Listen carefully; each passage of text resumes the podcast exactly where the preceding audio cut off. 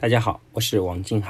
今天给各位讲的主题呢，让孩子自觉停止不良行为的方法。我们在前面讲过，孩子有很多行为是要被制止的。为什么很多父母反馈说，我们跟孩子说了，孩子却不听呢？反倒还变本加厉，请问该怎么办？这里我们给各位讲的一个方法叫释放信号。什么叫释放信号呢？你试想一下，交通信号灯是干嘛用的？如果没有交通信号灯，那马路上车是不是很容易一下子就撞上去？交通的信号灯就是来提醒我们，现在是红灯，我们应该减速停下来，或者现在是黄灯，你应该等一等。如果现在是绿灯，我们可以通行。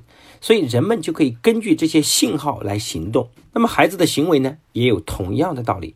当孩子做出了不当行为，需要有人发出信号来引导他们，让他们来及时暂停，进而反思来调整自己的行为。如果没有释放信号这个环节，那想象一下会发生什么事儿呢？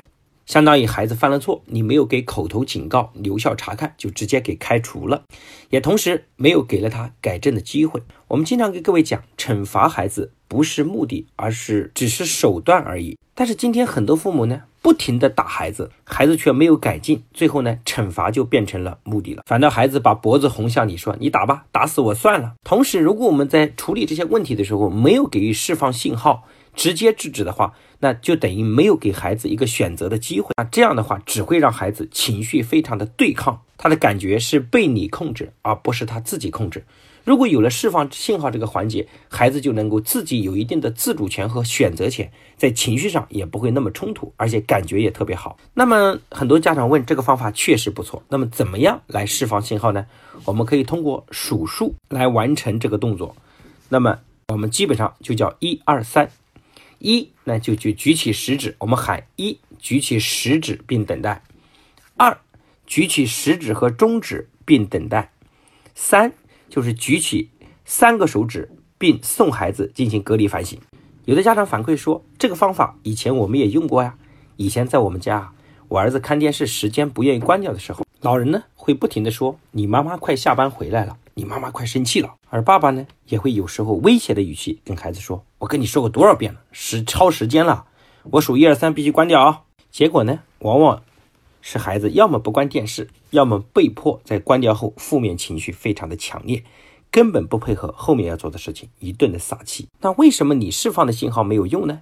因为释放信号的方法不对，以恐吓威胁的方式进行，只会让孩子的情绪过载，没有办法让孩子学会如何刹住自己想法的这种冲动，他们就不会进行自控的状态。那我们如何来释放信号呢？首先，我们需要向孩子来解释清楚这个信号系统，就像我们告诉孩子红灯停、绿灯行是一样的道理。也同时必须让一个司机明白，如果超速达到多少会罚多少钱。教育孩子呢也是一样。当孩子做出了无法接受的行为，你通过数数释放信号的方式，你得告诉孩子你的期望是什么，如果不按照你的期望去做，将会有什么后果，这些事必须有言在先。比如说，你可以跟孩子说，当你做出下列事情的时候，我会数数来提醒你：一、伤害别人，比如说打人、乱发脾气、说脏话、骂人；第二，无视规则，看电视、打游戏超过10天，不认真写作业；三、搞破坏、乱扔垃圾、乱涂乱画、破坏公物。当你有这些行为的时候，我会数1，这时候你需要停下来想想自己究竟在做什么。如果你继续做，我会数2，这时候你有第2次机会停下来。如果你还是听不进去，那我就会数3，这时候你必须回到自己的房间冷静一下，一直等到我们允许你才可以出来。同时，我们在做这些事的时候，必须要遵守在数数的时候千万不要一边数数一边和孩子对话，你需要表现出镇静和坚定。你的角色是用信号来引导孩子，不是强迫或强制他们，你是在帮助他们在大脑中留下思考的空间，让他进行自己思维杀，同时把选择权交给了孩子，训练他自行做出接下来的行为的好方法。同时我们必须要注意好钢要用在刀刃上，遇到大问题即无法接受的行为时，才需要使用释放信号的方法。